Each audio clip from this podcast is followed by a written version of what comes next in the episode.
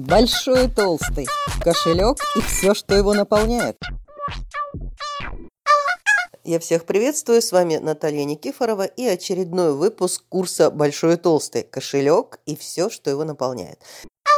Двенадцатый выпуск нашего курса. Напоминаю, что в прошлый раз мы с вами говорили о секторе выживания, там, где деньги в дефиците, там, где нам нужно прилагать определенные усилия, чтобы распределять те деньги, которые у вас есть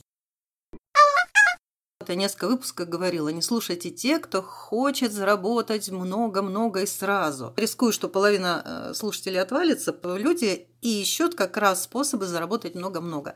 И вот недавно я была на семинаре фирмы, которая именно этот способ и предлагает. Заметила очень интересные вещи. Вот как по-вашему, если бы вам сказали, через год вы удвоите свой капитал, вот честно себе сейчас скажите, вы бы повелись на это?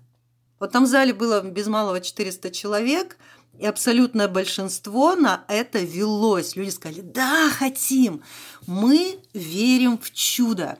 И вот эта вера в чудо, это такое большое искушение. Мы все верим в чудо, что можно вот так вот раз и моментально чудом разбогатеть. Такое, ну, чудо случается, я не спорю. Но чаще всего вот на то, что на обещание чуда все-таки ловят люди, которые богатеют за наш с вами счет.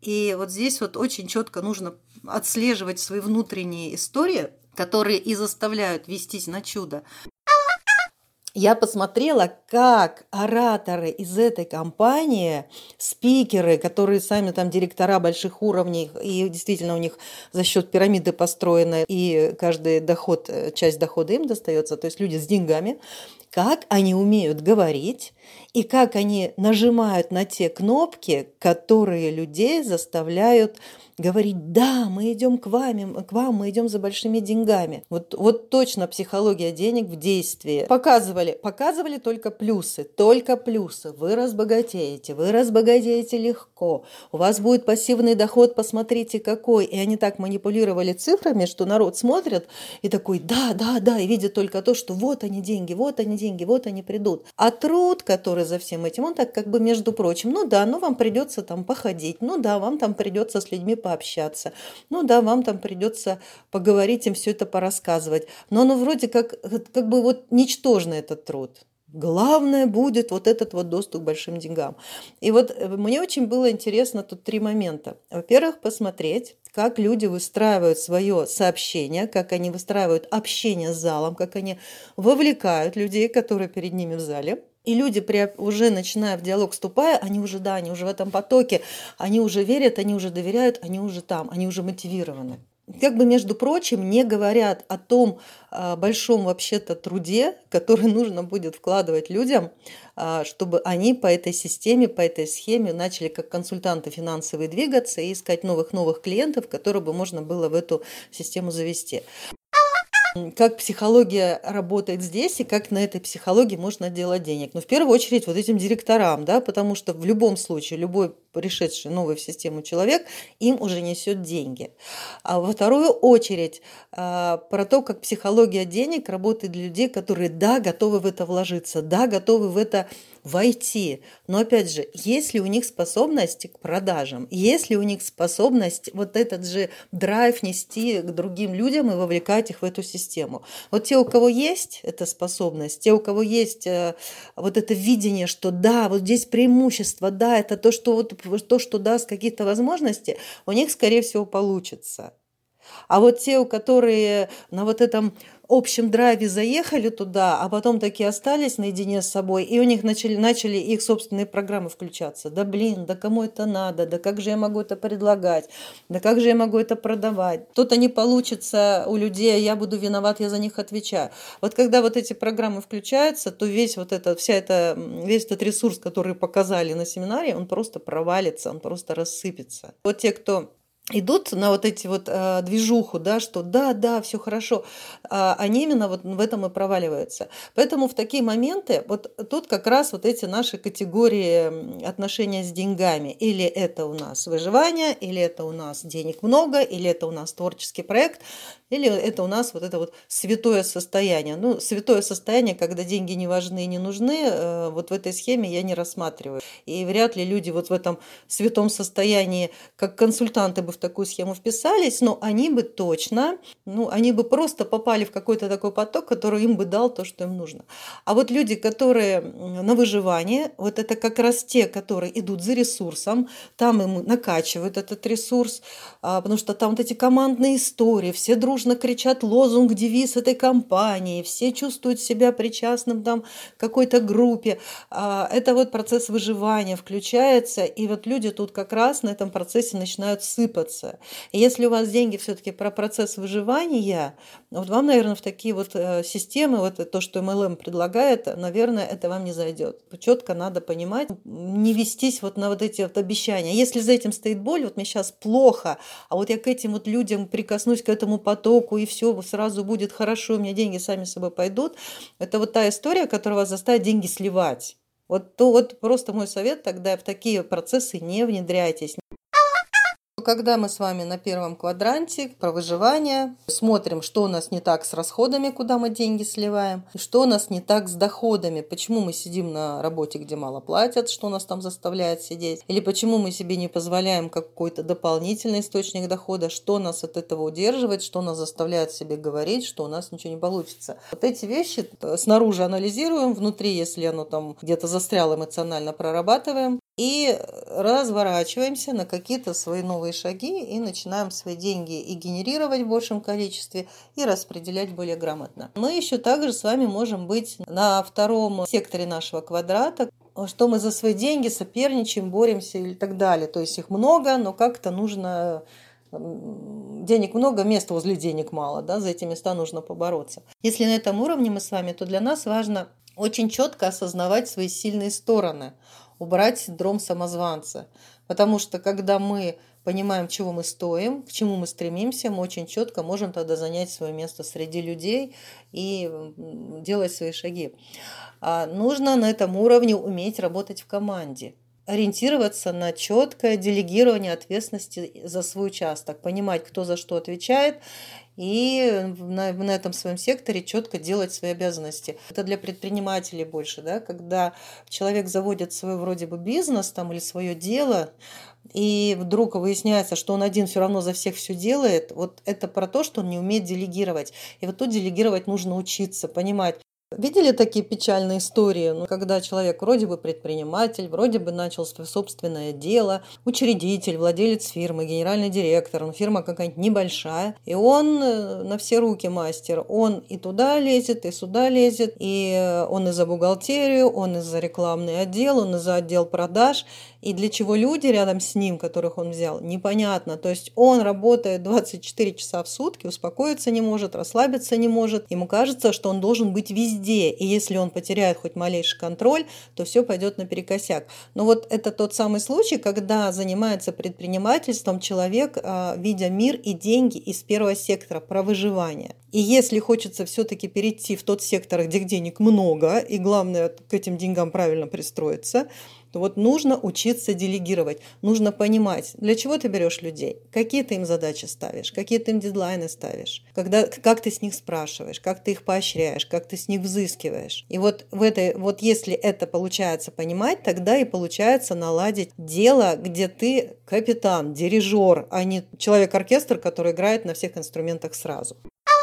Ощущение дефицитности, соперничества, зависть, лузерство, да, я в отстающих. Это все признаки уровня выживания. И поэтому, если вы и вот на этом себя ловите, тоже надо разбираться, а что происходит, а почему у меня вот э, ощущение, что мне не хватает, почему ощущение, что меня обставляют, почему ощущение, что меня со счетов сбрасывают. Опять это могут быть какие-то истории из глубокого, из глубокого детства, из вашей какой-то ранней биографии.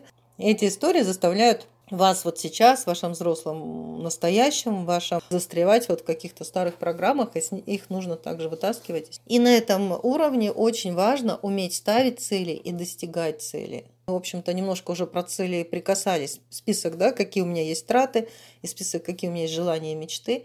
И, в общем-то, желания и мечты можно переводить в цели. То есть, если до сих пор у меня этого нет, почему? Ставлю цель.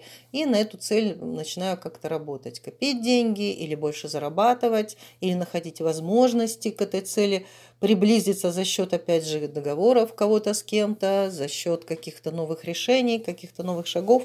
И тем более умение цель, ставить цели достигать, если человек на втором секторе находится, это вот прям его как условие, что ли, что он правда на втором секторе находится.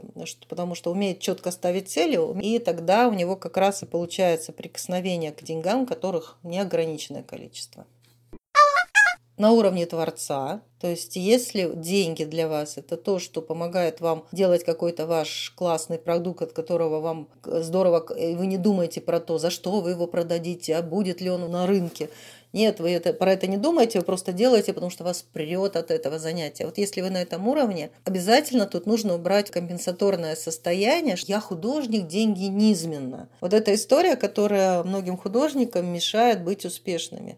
Да, понятно, что не каждый может быть сам себе менеджером, не каждый может быть сам себе продавцом. Ну, это, во-первых, абсолютно две разных истории. Уметь продавать и уметь креативить, да, уметь создавать какой-то продукт. И не факт, что тот, кто умеет креативить, умеет продавать. Я не хочу думать про деньги. Вот если вы так э, себе говорите, то вы на самом деле себя ставите как раз э, в ту самую зависимость, когда за ваш счет будет зарабатывать кто-то другой, и этот кто-то другой будет понимать, что вам деньги не нужны, но их вам и давать тоже не будет. Если у вас есть уважение, что да, ваш труд стоит каких-то денег, то есть опять тут может быть и синдром самозванца, да, что да, ничего хорошего я не сделаю, да, мне приятно, но кому это надо надо убирать. И может быть синдром вот этого самозванца, опять же, ну вот выраженный так, что да, это не важно, я творю для себя, я творю для мира, там меня когда-нибудь оценят. Вот эти вещи просто делают вас таким непризнанным гением.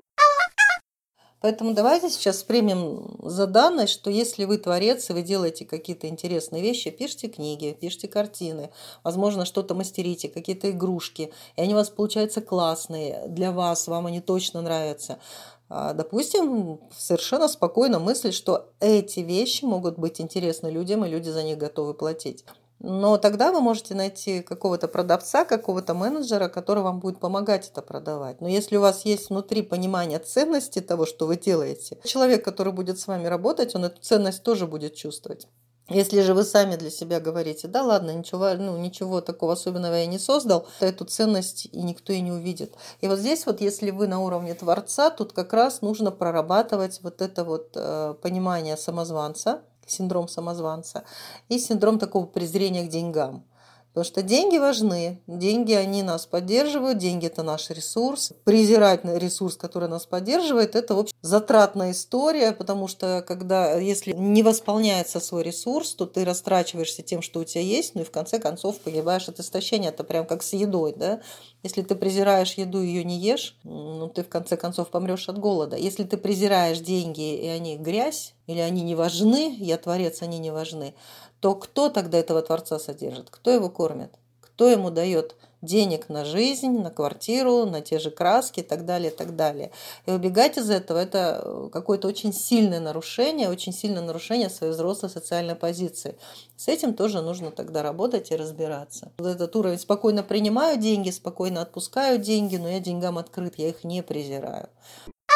Я с этим сталкивалась. Э, помню, как-то мы собирали несколько лет назад большой тренинг про деньги – какой-то на славянскую тему он был немножко замешан, через славянский подход смотрели. Соответственно, писали объявления вот на форумах, в группах, в чатах среди тех, того народа, который славянской темой так или иначе увлекается. Такого народа много в нашей стране. И как-то я прям помню такую гневную отповедь от одной барышни, уже давно в деревне живет, и она написала, «А деньги – это такая грязь, зачем вы про это пишете? Лучше этим даже не мараться. И вот если человек думает, что деньги грязь, и им можно измораться, явно там какая-то большая-большая бедота с этими деньгами, большие траблы. На деньгах какая-то такая травматика записана, а, которая заставляет человека искать любые обходные пути, лишь бы к деньгам не прикасаться. А так как деньги – это инструмент, встроенный в наш социум, мы живем, ну не знаю, мы живем среди денег.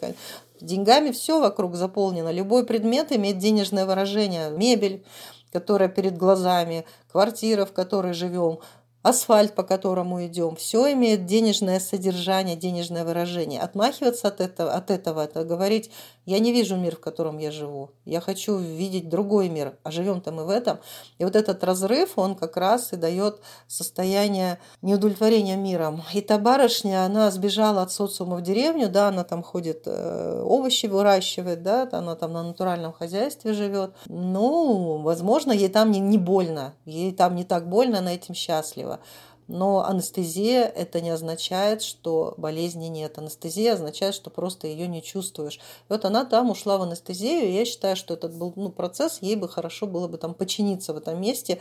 Ну вот она выбрала побег любые темы про деньги, что я спокойно к ним не отношусь, э, с этим надо разбираться. И еще благодарить и принимать благодарность, потому что через благодарность раскрывается как раз вот это доверие миру, а понимание, какой ресурс мне мир дает, понимание, даже вот не понимание, а ощущение, что я на этом ресурсе двигаюсь, двигаюсь и двигаюсь. Поэтому практика благодарности – это вообще отдельно большая тема. Ложишься вечером перед сном, вспоминаешь день, который прошел, вспоминаешь кого, за что можно поблагодарить, в том числе и себя за какие-то свои классные решения, какие-то свои смелые там поступки, ну, людей окружающих. И вот эта практика благодарности, она позволяет тоже выходить из состояния какого-то вот дефицита внутреннего на состояние изобилия. А творцы классно творят, так что люди откликаются на их творчество как раз из состояния изобилия.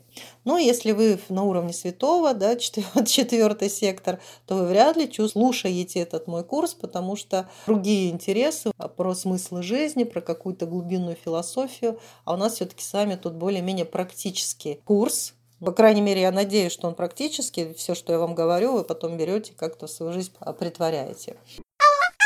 Итак, мы с вами пробежались еще раз по четырем состояниям, из которых мы воспринимаем деньги. Мы можем быть, ну точно в трех состояниях. Э, кому-то доступно четвертое состояние.